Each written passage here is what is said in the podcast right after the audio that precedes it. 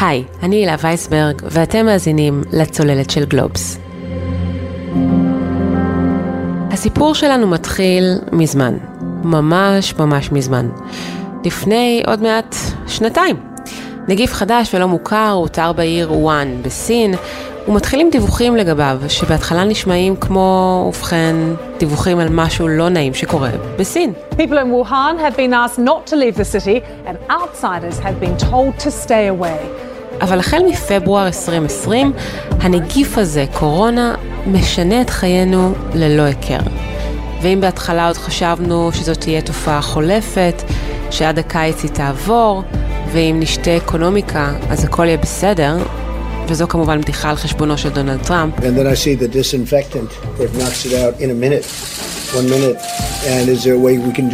Like? אז לא, גם בשלהי קיץ 2021, הקורונה עדיין איתנו, היא לא הולכת לשום מקום. אבל עד מתי? מתי הקורונה תיגמר? האם היא תיגמר? השאלה הזו ליוותה אותי לא מעט בתקופה האחרונה, ואני מניחה שגם אתכם. אז כדי לנסות ולקבל תשובה, פניתי לשני אנשים ידענים במיוחד. ההיסטוריון, חוקר המגפות דוקטור לי מרדכי מהאוניברסיטה העברית, וכתבת המדע והביומד של גלובס, גלי ויינרב. ואת שניהם שאלתי בסוף השיחה שקיימתי איתם את אותה שאלה. תגידו, הקורונה הזו, נתקענו איתה לנצח?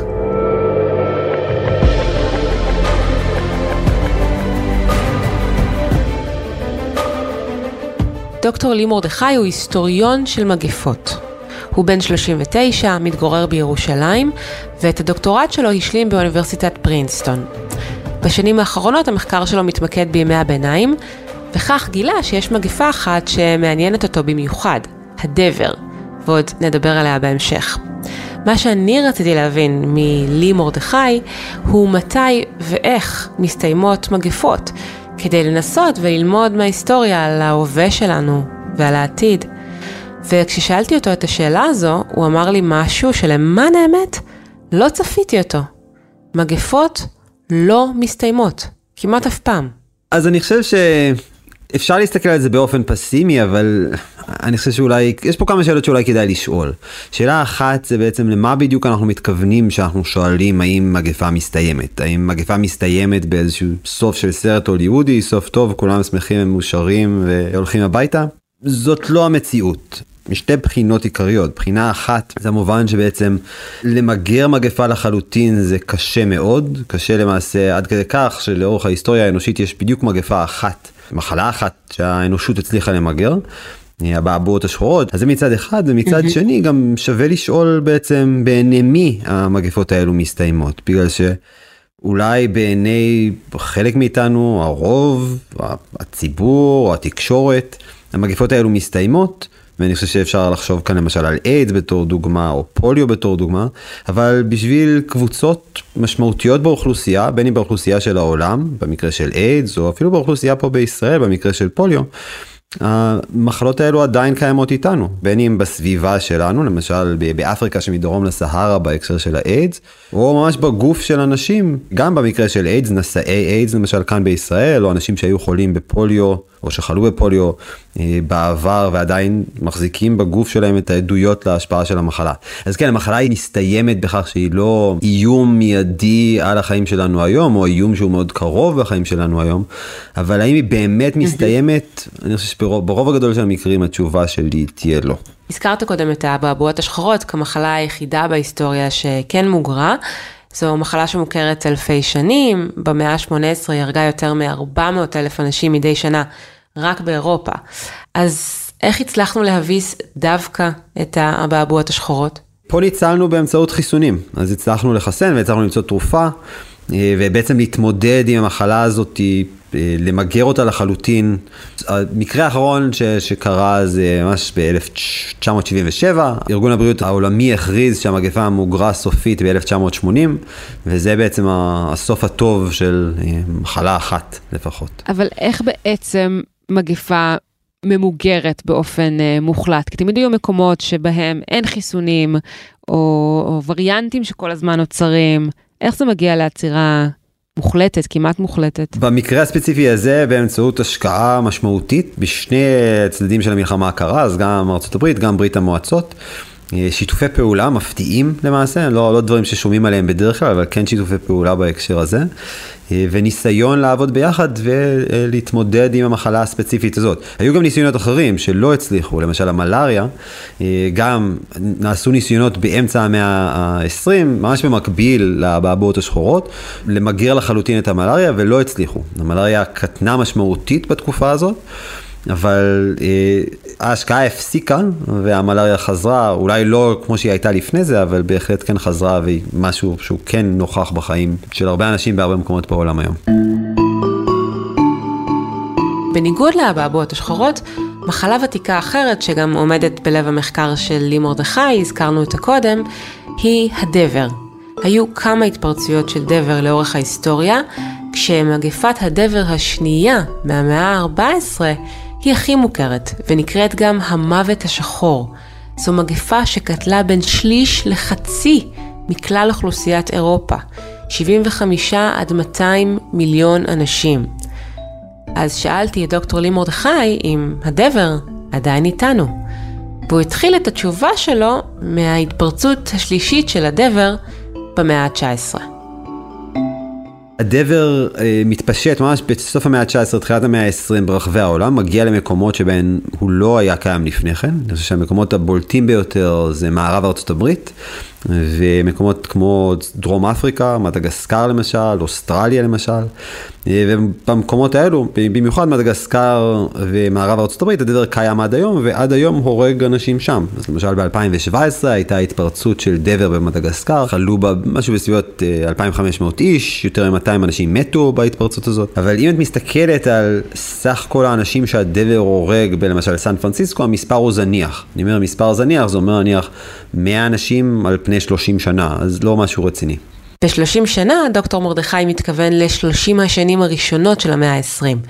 גם היום לדבריו הדבר קיים באוכלוסיות מכרסמים מסוימות בארצות הברית, ויש עדיין אנשים שנדבקים שם בדבר ואפילו מתים מהמחלה, אבל במספרים קטנים מאוד. אגב, כנגד הדבר המדע לא הצליח לפתח חיסון אפקטיבי, אבל אפשר לטפל בה באמצעות אנטיביוטיקה למשל. אז מה גרם למגפת הדבר לדעוך? למען האמת, אומר דוקטור לי מרדכי, אנחנו לא ממש יודעים. אני חושב שזה בסופו של דבר שקלול של כמה גורמים. הגורמים האלו יכולים להיות הבנה טובה יותר של מה בעצם גורם למגפה הזאת, איך אנשים נדבקים במגפה הזאת, איך אפשר אה, לאבחן את המגפה הזאת, איך אפשר עכשיו אה, להוציא את האנשים שחולים במגפה הזאת נניח ולשים אותם באיזשהו בידוד. הדברים האלו עוזרים, זאת אומרת כל אחד מהם אולי לא עוזר יותר מדי, אבל ביחד אני חושב שהם כן משמעותיים. אז אחרי שדיברנו על מגפות ותיקות ביותר, שחלקן כמו הדבר עדיין נמצאות איתנו, עברנו לדבר על מגפות שמוכרות לנו יותר מהמאה ה-20, כמו פוליו ואיידס. פוליו, שנקראת גם שיתוק ילדים, גרמה לנכויות קשות ולמותם של אנשים רבים בכל העולם, גם בישראל. זה קרה בשנות ה-40 וה-50 של המאה שעברה. ולכאורה, מאז שיש חיסון, המחלה נעלמה. אבל האם היא באמת נעלמה? כן, זה נעלם מהחיים של רובנו. אה, בעולם בסך הכל, העולם מתמודד טוב מאוד עם פוליו, אז יש כמה מאות מקרים של פוליו ברחבי העולם עכשיו בשנה, אז באמת, זה לא אפס. באילו מדינות למשל? בדרך כלל במדינות עניות, אפריקה שמדרום לזהרה זה המקום הנפוץ ביותר. והסיבה שאנחנו לא נדבקים יותר בפוליו, למשל פה בישראל ובעולם המערבי, זה כי אנחנו מקבלים את החיסון הזה ב... בילדות? אז זה החיסון, אבל גם שורה של, של, של דברים אחרים, זאת אומרת, תנאי תברואה טובים יותר, יותר היגיינה, יותר מודעות לזה, גם מצד רופאים, בעלי מקצוע, גם מצד אזרחים באופן כללי, זאת אומרת, אנחנו יודעים יותר מה, מה כן בריא, מה לא בריא, מה אפשר לעשות, מה אי אפשר לעשות. מה לגבי איידס? ההתייחסות כיום לאיידס, בעולם המערבי לפחות, היא כאל מחלה ששייכת לעבר. מאז שהאיידס התגלתה, בשנות ה-80, מאז שהיא בעצם פרצה למודעות, מתו על פי הערכות בערך 36 מיליון אנשים. אה, אנחנו יודעים עד היום חיים בעולם, על פי הערכות בערך 30, מספר דומה, בערך 37 מיליון אנשים עם איידס, ומתים כל שנה אנשים, מאות אלפי אנשים עם איידס. אז שוב, פחות במדינות עשירות ומפותחות, פחות במערב, יותר במדינות עניות ומתפתחות, כמו למשל אפריקה שמדרום לסהרה. אה, והאייד, אין כנגדו חיסון, ניסו לפתח, אבל uh, עד כה לא הצליחו. כן, אז יש טיפול. אז אנשים חיים עם המחלה בתוכם, הם לא, אין להם סימפטומים, הם חיים חיים אה, רגילים, חוץ מהעובדה שהם צריכים לקבל את הטיפול הזה. מה שנקרא טיפול הקוקטייל. כן, אז כמובן שהם מבחינתם זה, זה לא יסתיים, ואיך שדברים נראים עכשיו לפחות, הם כנראה יחיו את שאר החיים שלהם עם האיידס. ורצינו גם לדבר על אה, שפעת, כולנו מכירים את השפעת כי אנחנו חולים בה לפעמים, ולאורך ההיסטוריה היו כל מיני סוגים של שפעות, חלקן ממש קטלניות. אולי, אולי ידועה מכולן היא השפעת הספרדית, שהתרחשה בתחילת המאה שעברה, אחרי מלחמת העולם הראשונה. בזמן מלחמת העולם הראשונה, 1918 עד למעשה 1920, למרות שעיקר התמותה קורה אה, בשנה הראשונה, אז מ-1918 עד 1919. גם לא ברור, וגם עליו עדיין יש מחלוקות בקרב חוקרים, מאיפה בדיוק זה הגיע. אבל מה שבטוח זה שזה לא ספרד, נכון? כן, כן, כן, השם השפעת הספרדית תפס, אבל זה חד משמעית לא ספרד. אחת הטענות היא שלמשל השפעת הזאת מגיעה דווקא מארצות הברית. בשפעת הספרדית, על פי הערכות, בין 50 ל-100 מיליון אנשים מתו. זו שפעת שהייתה גם קטלנית מאוד וגם כנראה מדבקת מאוד, והיא גם הייתה חריגה לפחות ביחס לשפעות שאנחנו מכירים אה, מהשנים האחרונות, בכך שהיא פגעה באוכלוסייה צעירה בעיקרה. כן, באמת הדמוגרפיה, ההשפעה הדמוגרפית של השפעת הספרדית היא באמת חריגה ביחס למחלות אחרות. אה, על פי הערכות, שוב, אין לנו באמת דרך לומר את זה בוודאות, בערך שליש מהאוכלוסייה של העולם נדבק במחלה, באיזשהו שלב שם בתחילת המאה ה-20. ומכיוון ששליש מאוכלוסיית העולם נדבקה בשפעת הזו, אחת ההשערות היא שהשפעת הספרדית מוגרה באמצעות חיסון עדר, אותו חיסון שנובע מכך שחלק מספיק גדול מהאנשים פיתחו נוגדנים נגד הנגיף, ולכן הם לא יכלו שוב. ככה הם חוסמים את ההתפשטות שלו. זה אגב לא קרה עדיין עם הקורונה. השערה נוספת מדברת על כך שהעולם למד לטפל במחלה טוב יותר. ויש גם אופציה שלישית שהיא הכי מעודדת. תקשיבו. אופציה שלישית זה שבעצם המחלה עברה איזושהי מוטציה והפכה להיות פחות קטלנית, וזה מה שהרג פחות אנשים. צריך להבחין בין יותר ופחות מדבקת ליותר ופחות קטלנית. למעשה, אם את רוצה להסתכל על זה, לנסות להסתכל על זה רגע מנקודת המבט של, של הווירוס למשל, אז הוא דווקא לא רוצה אה, להרוג את האנשים, את הנשאים, בגלל שזה עוזר לו להתפשט יותר. אז וירוסים שהם יותר מדבקים אבל פחות קטלניים, אמורים להתפשט מהר יותר. הבנתי, אז יכול להיות שזה מה שקרה, ואולי גם זה מה שאנחנו אה, נראה עם הקורונה. כן.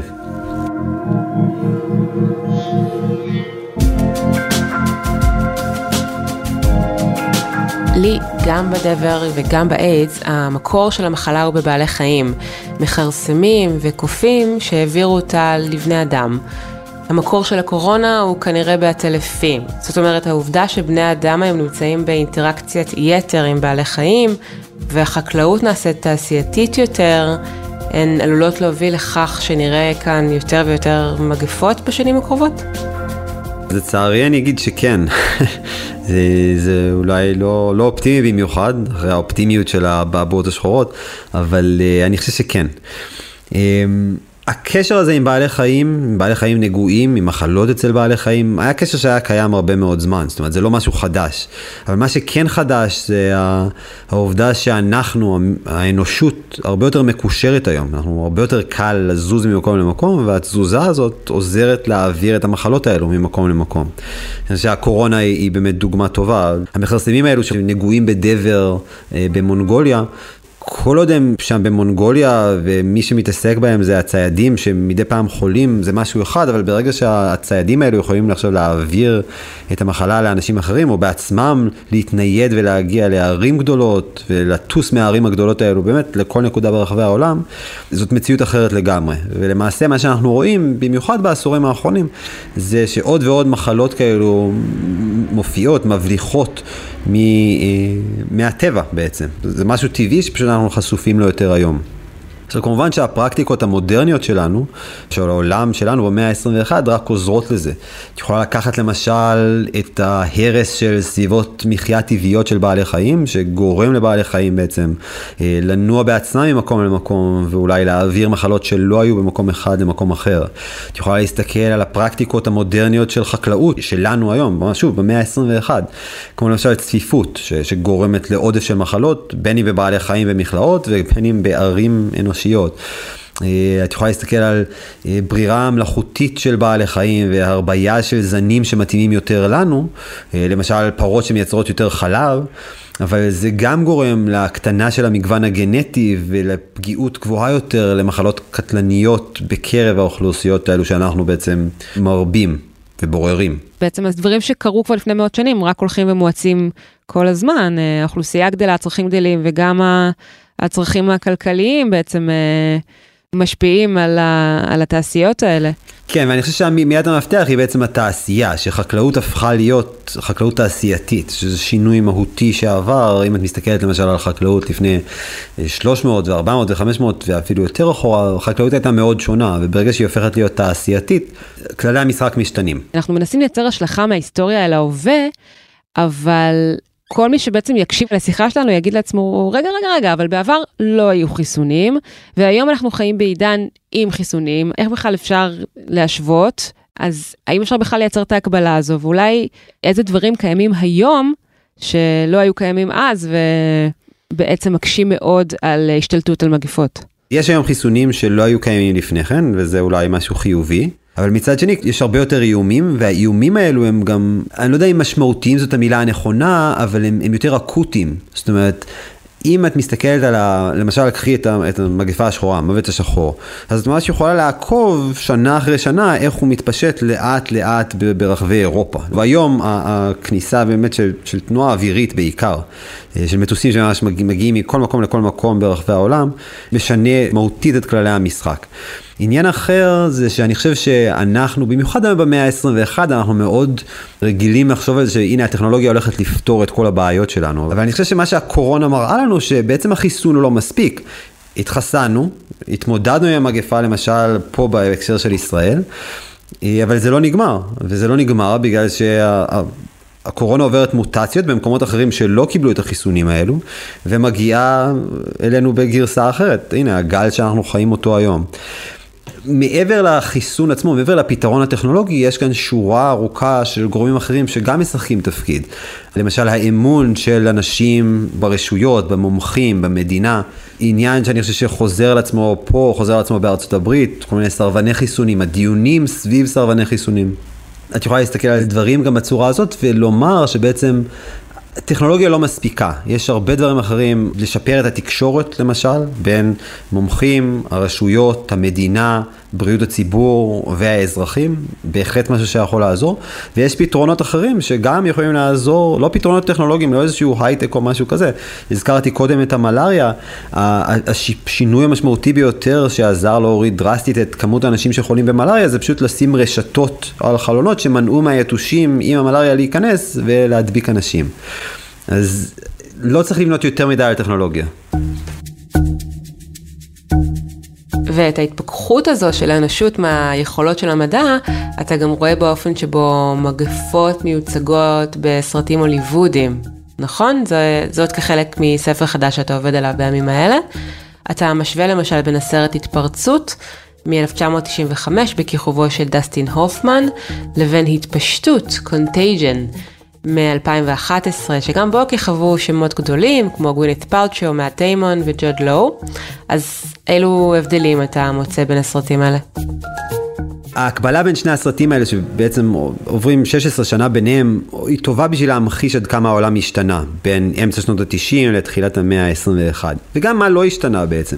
אבל uh, מה ש... הסיפור בהתפרצות זה שיש מחלה שדומה לאבולה מגיעה מאפריקה, מגיעה לעיירה קטנה בארצות הברית, אבל עבודה מאומצת של רופא, קצין בצבא למעשה, צבא האמריקאי, שמנסה למצוא חיסון ותרופה למחלה, מצליח למנוע, הוא בעצם מצליח למנוע את האסון והכל נפתר וחוזר על מקומו בשלום. מצד שני, אם מסתכלים קדימה על הסרט התפשטות מ-2011, פה מדובר על פנדמיה עולמית של וירוס שמאוד מזכיר את השפעת, את הסארס באופן ספציפי. וגם כאן יש שורה של דמויות שמנסות למצוא חיסון לתרופה, אבל רק אחרי באמת שינוי דרסטי בחיים של אנשים ברחבי העולם, תמותה של עשרות מיליונים ברחבי העולם לפחות, זאת אומרת, הסרט מפסיק לספור באיזשהו שלב. רק אז הם מצליחים למצוא את החיסון. הסרט גם כולל התייחסות לקשיים של מדינה להתמודד עם מגפה כזאת, ואפילו גרסאות מוקדמות אה, של fake news ודיסאינפורמציה ברשתות החברתיות, דברים שראינו הרבה יותר בהקשר של הקורונה. אתה מתאר טרנד שנהיה הרבה יותר אה, אה, דיסטופי ככל שהסרטים הם... אה... אה, עדכניים יותר. איך אתה מסביר את זה? דיסטופי, אפוקליפטי, פוסט-אפוקליפטי, אלו ז'אנרים שהופכים להיות הרבה יותר פופולריים ממש בעשורים האחרונים. אה, בהקשר של מגפות, אני חושב שנקודת המפנה זה ממש תחילת המאה ה-21. אה, והאירועים הגדולים שאני יכול להצביע עליהם זה האירועים של 11 בספטמבר, הפיגועים של 11 בספטמבר בארצות הברית. בעצם ההבנה שגם ארצות הברית היא פגיעה מאוד, מה שראינו עוד יותר בקורונה, אבל גרסה מוקדמת ב-11 בספטמבר. ואיומים אחרים, כמו האיום של ביוטרור, של, של טרור ביולוגי. למשל באירוע של מעטפות האנטרקס בארצות הברית, גם ב-2001, שמתו באירוע הזה כמה אנשים. אז הדברים האלו מצד אחד, מצד שני, ההבנה שהמדע לא באמת יכול לפתור את כל הבעיות שלנו, אני חושב שההבנה הזאת התחילה אולי עם המלאריה, אה, באמצע, באמצע סוף המאה ה-20, אבל התחדדה מאוד סביב האיידס, שהמדע לא הצליח באמת לפתור, הפתרון שהמדע מאפשר לנו, עד היום למעשה, כמו שדיברנו, זה פתרון זמני. טוב, אז הגענו לסוף השיחה שלנו ולשאלת המחץ. הקורונה היא איתנו פה לנצח? לנצח אני לא יודע לומר, שנים רבות, אה, כנראה שכן, זאת אומרת, אני, אני לא, אני היסטוריון, אני מניח שהקורונה תישאר איתנו בצורה כזאת או אחרת, אני לא חושב שבהיקפים כמו שאנחנו חווינו בשנה האחרונה או בשנה הנוכחית, אה, אבל האם היא תיעלם לחלוטין, זה יותר קשה לי להאמין. דוקטור לימוד מרדכי, תודה רבה. תודה רבה. אוקיי, אז עכשיו כבר די ברור שהקורונה עומדת ללוות אותנו עוד כמה שנים טובות, ואולי אפילו לא תיעלם אף פעם. אבל מה זה אומר תכלס לגבי האופן שבו ננהל את חיינו? לגבי מגבלות ותווים ירוקים וסגולים, מסכות, כן או לא, בידודים, סגרים, איך עומדים להיראות החיים שלנו מעכשיו? אז נכון, אין לנו כדור בדולח, אבל יש לנו את כתבת המדע והביומט של גלובס, גלי ויינרב. והיא משרטטת כמה תרחישים לאופן שבו יראו החיים שלנו מכאן ואילך. כן, יש גם תרחיש פסימי, שבו הווריאנטים שמגיעים לכאן הם יותר ויותר אלימים, ולכן גם מצליחים יותר ויותר לעקוף את החיסון. אבל זה התרחיש הפחות סביר. מה שיותר סביר שיקרה, הוא שהחיים ימשיכו כפי שהם עכשיו, פחות או יותר, וכך זה יהיה כמה שנים. חיים בין גלים, בין מגבלות, אולי אפילו בין סגרים מפעם לפעם. וכן, זה אומר שנטוס הרבה פחות מבעבר, זה אומר שאולי אפילו לא נרגיש בנוח לחבק חברים, או את סבא וסבתא, באותה מידה שהרגשנו בנוח לעשות זאת לפני הקורונה. אבל חכו רגע, זה עוד לא הכל. יש גם תרחיש אופטימי. בכל זאת, אנחנו נמצאים ימים ספורים לפני ראש השנה, אז בואו נהיה חיוביים. תקשיבו לגלי. התרחיש הכי אופטימי הוא באמת שהווריאנטים יבואו לעיתים רחוקות. כן. אנחנו נספיק לעשות את החיסונים טיק טק, יהיה איזשהו מערך גלובלי של חיסונים שידעו להפעיל אותו מהר מאוד כמו חיסוני שפעת, שמגיעים מותאמים תוך כמה חודשים מהגילוי הראשון של אה, וריאנט שפעת חדש בתחילת החורף.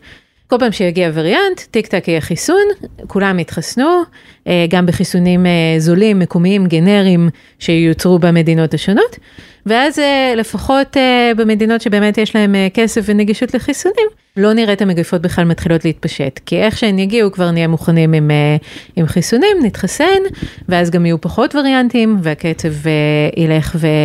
ויתארך, הפער בין וריאנט לווריאנט ילך ויתארך. אה, ועל פניו אה, אנחנו באמת אה, מגיעים במצב הזה לתרחיש של שפעת, או אפילו יותר טוב משפעת, אם, אם באמת הווירוס הזה ימצא את כמות הווריאנטים שהוא יכול להגיע אליהם. זה נשמע קצת too good to be true, אני חייבת להגיד לך. זה הרבה מאוד דברים שצריכים להתיישב יחד. אבל גם אם זה קורה, תוך כמה זמן זה קורה? זהו, אני לא חושבת שזה too good to be true, כי זה תרחיש די ריאלי. Mm. אנחנו יודעים להתאים את החיסונים, אנחנו יודעים לייצר חיסונים אה, מקומיים, mm. אנחנו יכולים לייצר חיסונים מהירים, המדע יודע לעשות את הדברים האלה. אנחנו נצטרך שאנשים יהיו מוכנים לקחת את החיסונים ברגע שהם נהיים אה, זמינים. Mm-hmm. ואנחנו צריכים באמת אה, שהטבע יסתדר לטובתנו. בדיוק. והצד הפסימי הוא שזה יכול לקחת אה, אי אלו שנים, 4-5 שנים נגיד. יש גם אפשרות שבעצם, אה, בואי נגיד, הטבע יחסן אותנו, אם ייווצר וריאנט מספיק דומה לקורונה המקורית, שהוא מאוד uh, מדבק אבל לא אלים, ואז אנחנו לא נרגיש צורך uh, אולי לעצור אותו. או שאנחנו אפילו, אם הוא לא יהיה תסמיני, אז לא נשים לב ונדבק, הוא בעצם ייצור איזשהו חיסון של המחוסנים, של האנשים שלא רוצים להתחסן וידבקו בו בכל זאת, ובסופו של דבר ידביק mm-hmm. את כל האוכלוסייה. כרגע אנחנו לא רואים את זה. לסיום גלי, אני אשאל אותך את אותה שאלה ששאלתי גם את דוקטור לי מרדכי, האם הקורונה כאן איתנו לנצח? אז אה, בהחלט יש אה, אפשרות שקורונה בעולם תהיה לנצח, אפילו זה התרחיש שסביר בעיני אה, רוב המומחים. וואו. כמו ששחפת עדיין קיימת, כמו שאיידס קיים, הרבה מגפות, אה, אפילו ימי ביניימיות, חולרה, עדיין אה, מסתובבות אה, אי שם בעולם. כן. האם זה באמת ישפיע על החיים של ישראלי צעיר ובריא בדרך כלל? כנראה שלא לנצח. אבל יכול להיות שלעוד כמה שנים טובות אפילו. גלי ון רפ, תודה רבה. תודה.